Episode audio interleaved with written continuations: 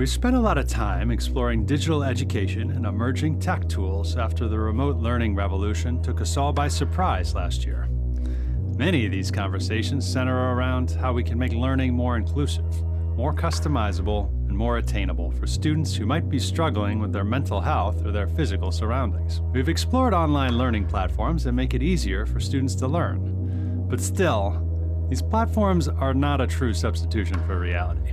What if we had the digital tools that created a truly immersive experience for students? That allowed for connectivity and hands on learning through things like virtual and augmented reality.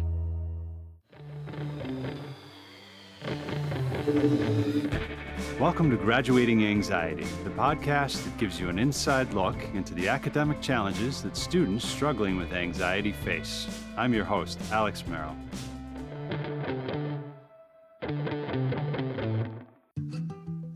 Today, I'm very excited to welcome Dr. Micah Shippey to the show. Micah is a middle school teacher, a technology trainer, an author, and a professor.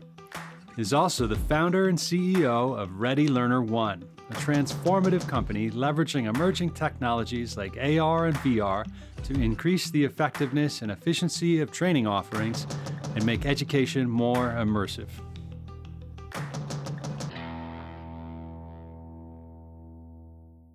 Welcome to the show, Micah. Thank you for having me, Alex. Excited to be here. Can you tell me a little bit about uh, who you are and what you do? Uh, my name is Micah Shippey. I am a uh, middle school teacher with a couple decades of experience. Um, I'm the CEO of Ready Learner One. I'm a professor, as you said, and uh, a soccer coach for many years.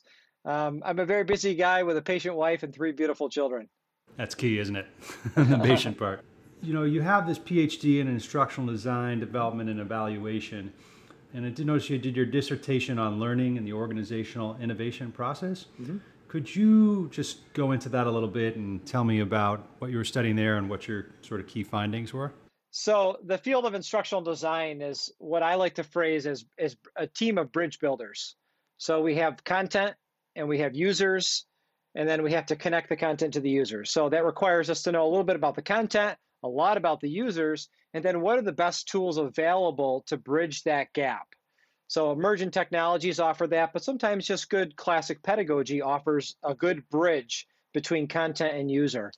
My doctoral studies, my research focused on mobile learning, which was meant to provide uh, access to learning to people who didn't have a desktop computer or a laptop. Uh, specifically, I worked with a group, a non for profit, that was trying to deliver content and coursework to people who lived in East Africa. And they didn't have electricity, um, but they did have solar power. So through solar power, they could uh, charge up a smartphone.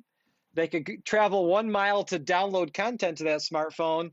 My job was to help understand what's the best way to deliver content through this tool because that's how they were accessing it. So this was the bridge. So that informed my understanding of organizational adoption of innovation and how it's a multi-phase approach where an organization decides, you know, is this for us? Think about uh, public schools in Chicago took uh, over 100 years to adopt the pencil as a tool. Should we do this was the first thing. And you get all the way to the point where now when you talk about learning, you don't talk about learning with a pencil. You just talk about learning and the pencil's inferred. That's amazing. 100 years. yeah. Wow. It's not just Chicago.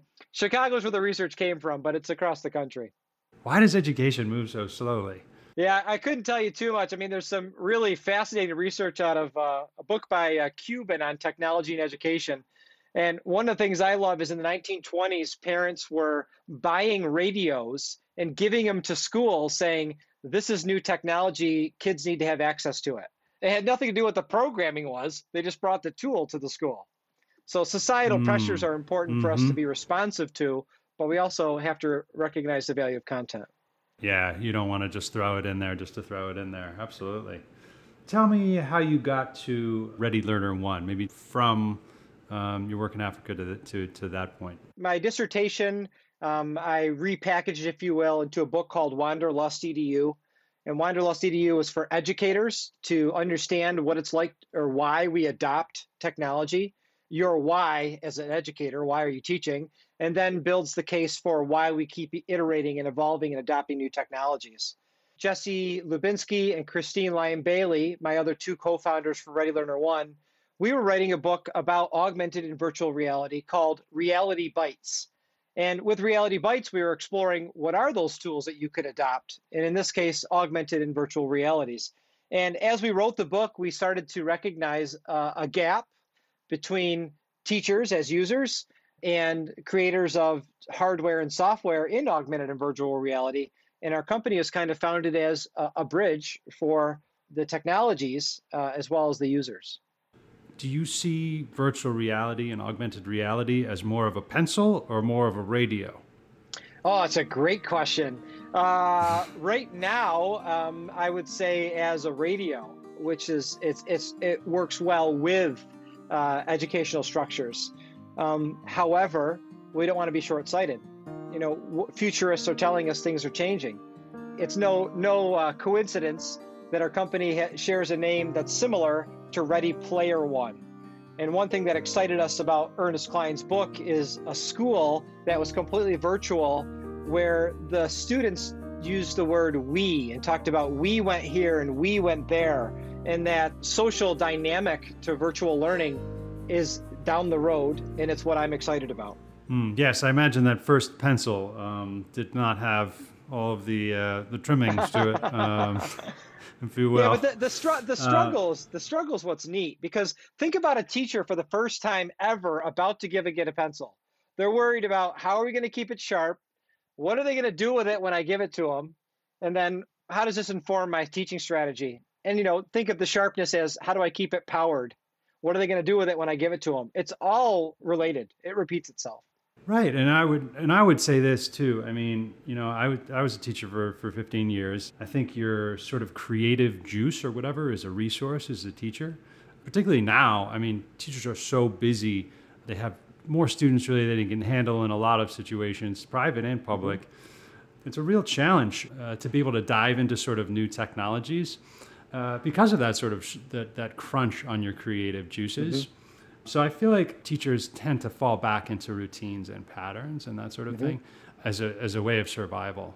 Yeah, yeah, I agree. I mean, you know, the, the, pandemic has seen a forced disruption in education, and it's seen us try new things um, out of necessity. But is it going to help us to to shift our paradigm? That's the big question.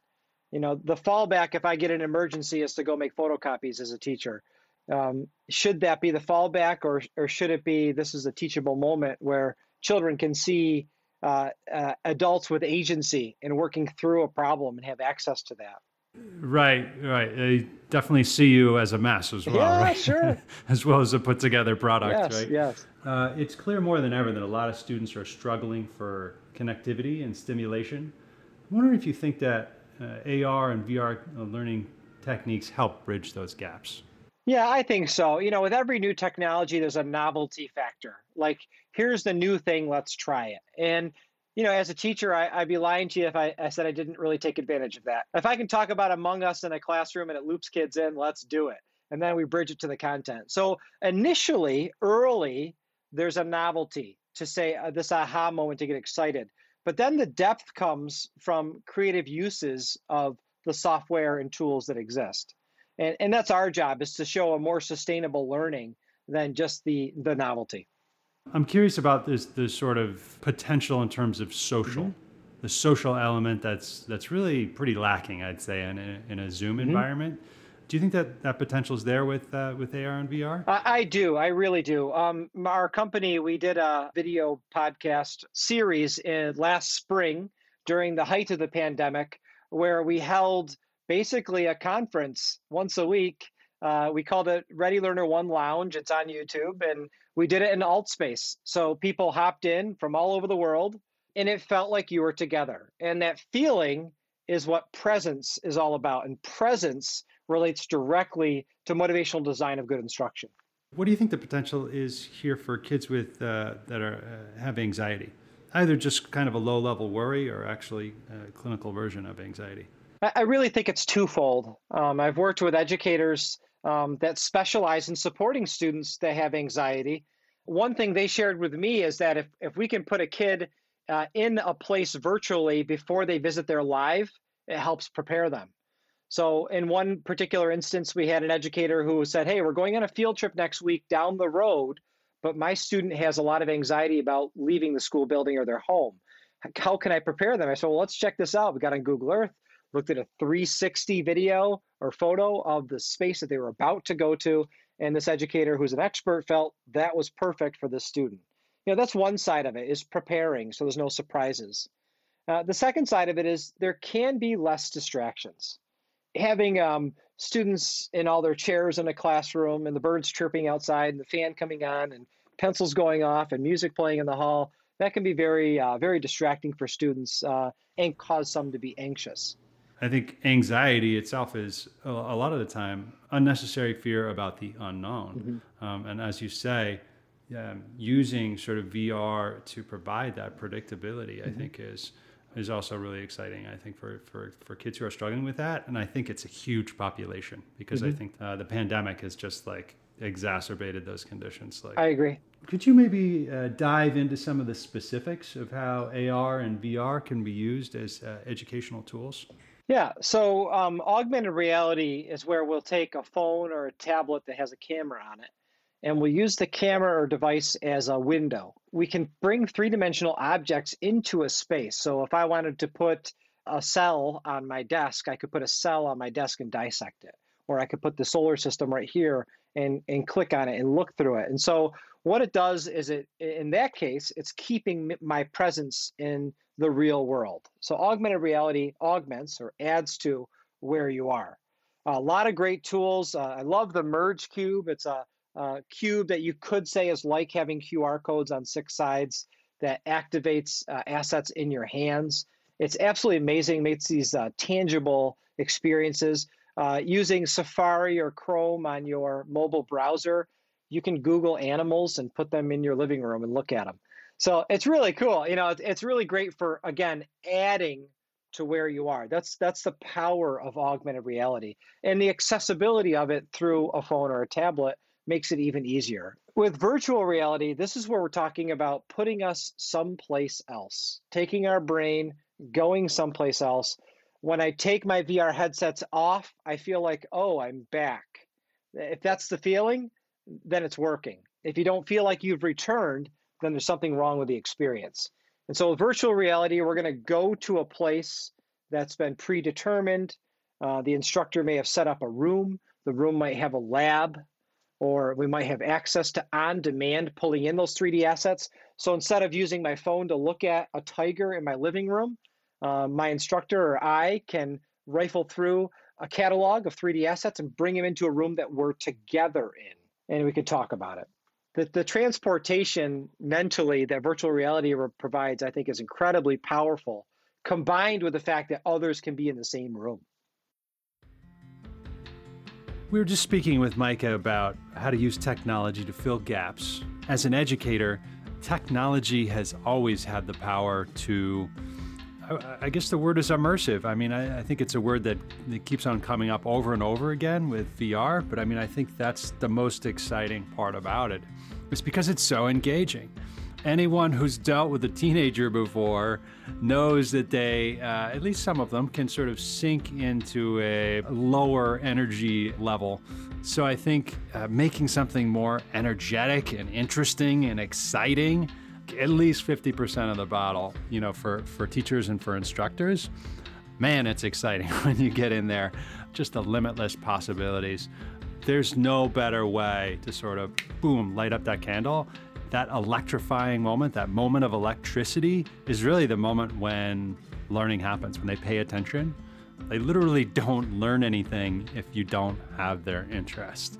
You know, as a teacher, you'll be sort of taught to stand up change the register of your voice or stand up on a desk because literally that's the only time they can learn new information is when you get their attention by something unusual or different because that's what the brain is sort of programmed to uh, pay attention to. Why you got uh, plenty of opportunities to do that, I would say, in virtual reality. That's why it's so exciting to me. I mean, I get a, I get a great sense of like how this could be used for science, for example. I mean, you talked about, you know, a cell and doing dissections. What do you think the potential is for a subject like English or writing? Yeah, um, I, you know, I've seen uh, a Shakespearean globe um, that you can enter and be be an actor in the globe. Um, when it comes to physically writing, I think there's a lot to be said for brainstorming, like small chunks of information. You can do a lot with voice typing. Some of the virtual reality softwares that are out there to actually type using a QWERTY keyboard is not great yet. I'm sure it will be. Um, but voice typing is pretty good. It's a great way to brain dump, brainstorm. Um, different software has post-its that you can put up on a virtual wall, walk around and uh, speak to um, um, ideas in that way. I think right now it's the brainstorming side of it's good, maybe the reflective side, but the actual curation of an essay, we got a little ways to go. As an innovator and technology leader, what are the sort of gaps in the educational system today, technologically, and uh, where do you think we need to improve? Well, the gaps, I mean, I, I think in terms of what the kids are able to do outside of the school walls are important. Kind of like old public school libraries, the old model, uh, are meant to be access points. So if we want the learning to carry over and to have an impact in students' lives, it, you know, we need to think about access um, across the board. And so access to um, Wi-Fi, access to equipment that that transcends again the four classroom walls. That's a big deal. Uh, schools are getting better at adopting tools like Chromebooks. We're seeing more and more Chromebooks across at least North America, making up like 60% of the technology market for schools. Uh, it's a lot. But to go the next step and start looking at virtual reality, you know, we're waiting for the tools to uh, come down in cost, which they are. Um, and then we're waiting for these companies to also make decisions that recognize the importance for education. A lot of the early VR that's coming out on a larger scale for mass production uh, falls into the entertainment category. And then after that, if you want to talk about training and learning, it co- goes into the corporate training and learning category. But then when we get into schools, we are concerned about FERPA and COPPA compliance. And in the classroom, we have to um, be cautious about digital privacy. And sometimes these companies are not as attentive to that. Like Oculus. Yeah, yeah, it, yeah. They're and they all have Oculus is just one of them, but they all even the products inside of that um, don't necessarily follow FERPA and COPPA compliance. So it just means that we have to be really diligent to be uh, speaking to parents in a transparent manner, uh, getting permission from parents and guardians uh, regarding the tools that we're using and the software that we're using. What could you say to uh, you know maybe parents who have very little experience of this or very very little um, knowledge of um, what these devices are like? Are they safe? Uh, is this some, something that you could uh, have your kid do for, for hours at a time? I, I think a comparison would be, you know, think about YouTube. You know, what do we do with YouTube? Do we just put our kids on YouTube and then that's it? If we walk away and whatever they see, they see. It, it's the same kind of thing. It's a little uncomfortable for parents and educators because when they're in VR, you can't easily see right away what they're doing. Now, there are mirroring technologies that let you mirror what's on the device to a TV or to a smartphone. And, and that's what I would encourage parents to do. There's, there's privacy settings and parental settings that can be engaged, but there's some places that, that kids can go and they can be mean and they can be cruel and they can also hang out and have a great time with their friends. I guess for parents, uh, educating yourself on what the tool is, playing with your kids, trying things out with your kids, I think is a really great way to help them understand expectations um, and help you to be comfortable as a parent. Are there safety concerns? I mean, do they is it does it give you seizures or? Yeah, so so the American Pediatric Association has gone back and forth a little bit about screen time and screen time on VR. Actually, it's a, it seems to be a little bit of the wild west. We're not quite sure. Um, I'm somebody who gets I get motion sickness at the drop of a hat. So when I go in VR, yeah, me too. some VR applications are fantastic and I'm great. But if I get in other VR applications, if there's things moving that I'm not controlling, I, I may get nauseous. Again, as someone who gets it at the drop of a hat, um, I still engage in VR more than most. I'm still regularly involved in VR, and it just depends on the experience. Some of them are perfectly fine one of the first things I did was go on a roller coaster, um, a Jurassic Park roller coaster, and uh, I could I could not make the whole ride because it was it was wild, man. But I had about I had about a hundred students do the Anne Frank experience. So the Anne Frank mm. House experience mm. is mm-hmm. so mm-hmm. powerful. Mm-hmm. Takes the the story and just brings it to life. There's a young actress narrator who, of course, makes you think she's Anne Frank. It is emotionally powerful. Did it with 100 students, and I only had two complain. Uh, these are middle school students complain that, that they felt a little uneasy. So I had them stand up. Mm-hmm, that's mm-hmm. all. That was with um, Oculus Goes. And an Oculus Go has three degrees of freedom, which is up, down, left, right. It's not actually moving and walking like you get in a Quest, which has six degrees of freedom. Think about Google Cardboard, where you put you yeah, put your phone inside right. of a device, it makes it two lenses, and you just look around. So there, you're looking looking up and looking down, sitting still, moving. If you stand up and walk across the room, it doesn't make any difference. So you're looking at a, a very two or three dimensional screen, um, but your degrees of freedom is just simply looking around. Six degrees of freedom this is where you, there are sensors measuring your movement. So you're walking forward, you're walking back, you're dipping, you're diving, you're jumping. It knows what you're doing based on where your head is at. Uh, and of course, your, your devices that you're using to navigate. I would say that there are certainly some things in traditional education that really need to be cut out um, and rethought just in terms of pedagogy. What springs to mind, particularly for me, is rote memorization. I mean, there is definitely an old school sort of faction of teachers who think that, well, you need knowledge, like you need that information before you can do anything with it. With the internet being what it is, with technology and the ability to access that information uh, developing so rapidly that sometime in the future we'll be able to think something and, and that thought will trigger that information like pulling it up from somewhere remotely. In that world you're really going to need memorization. You're really going to need to remember a bunch of dates from history. It's an uncomfortable thought i think for a lot of old school folks and i'm one of them. I mean i was i had to memorize facts too when i was a kid and growing up. I sort of have a foot in both worlds but i think it's uncomfortable for that for people from that old world to say, don't worry about memorizing that. Um, we're just going to deal with application. We're just going to deal with creating once you do have that information. That's a real shift for the entire educational world to go through, and it hasn't. Uh, we're still kind of stuck back in that past of memorization.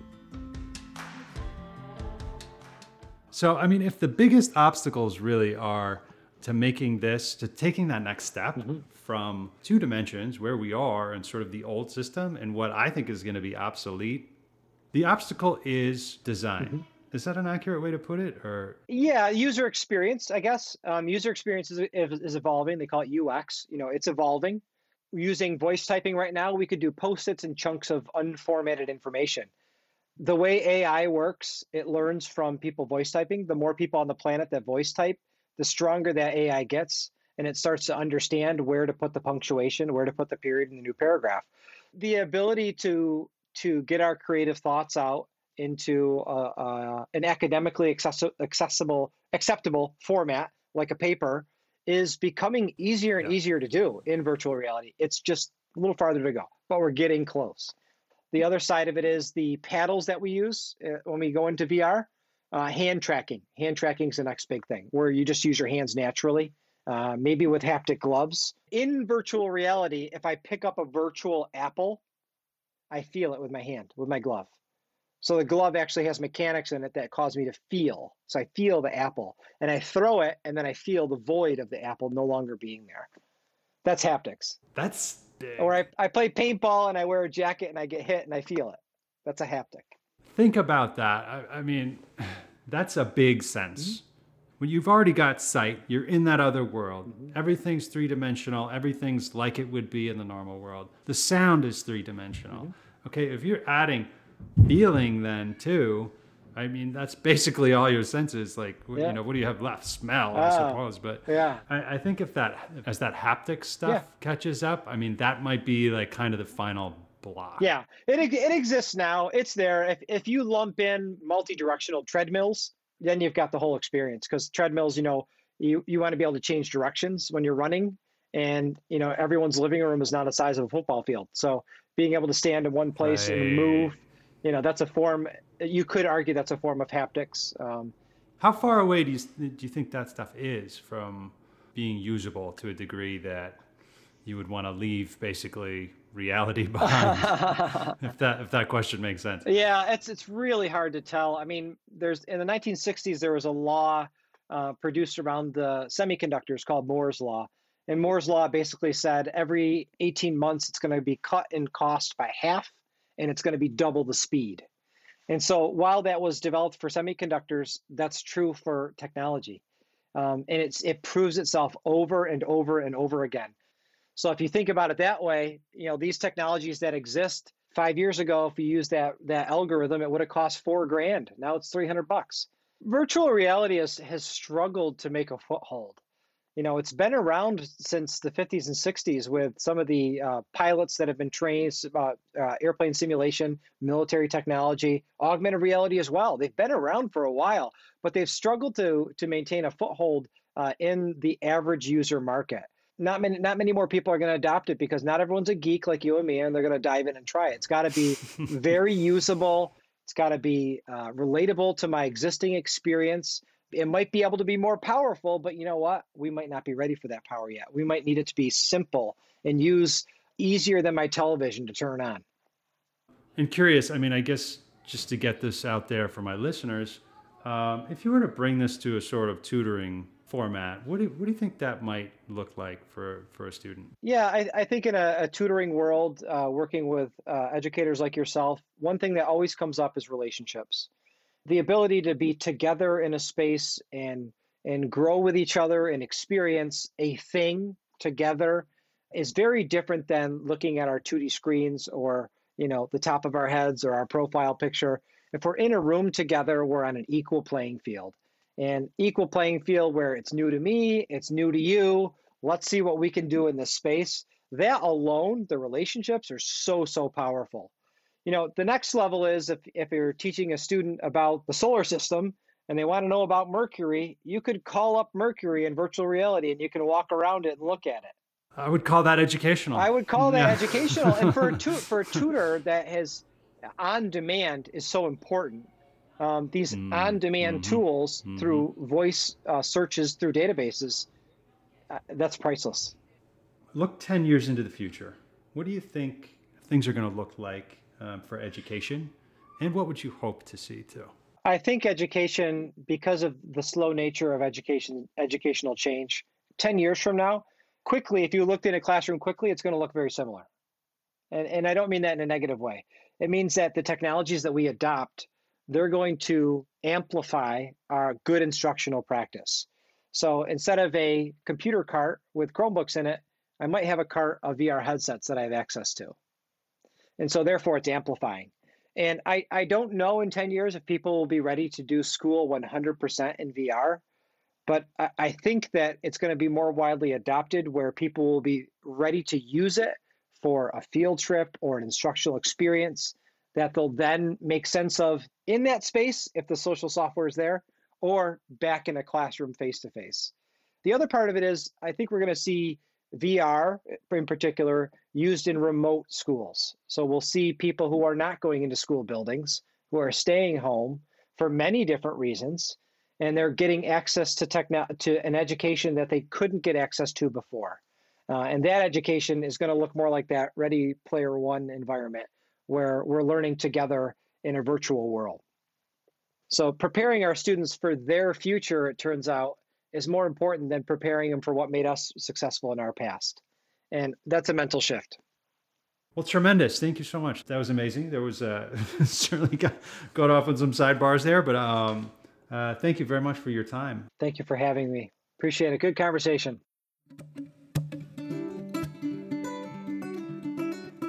I think about virtual reality, there's still a lot that needs to be ironed out and hashed out.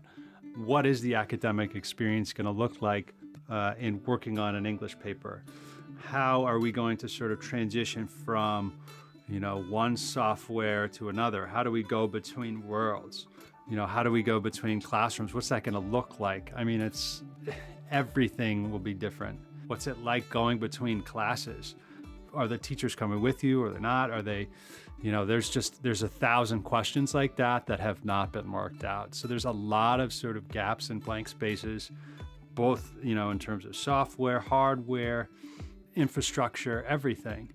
Again, whole new worlds, infinite space to create. And again, creation is going to be the skill that's going to be focused on in the future, not memorization none of those sort of busy work type of exercises that traditional education has sort of focused on um, to make people factory laborers. There are no factory laborers in the future. It's all going to be done by machines. We need a culture of creators, people who can do something with that blank space. So to me, it's the perfect challenge for that generation, um, given that the skills needed 20 years from now are going to be entirely creative.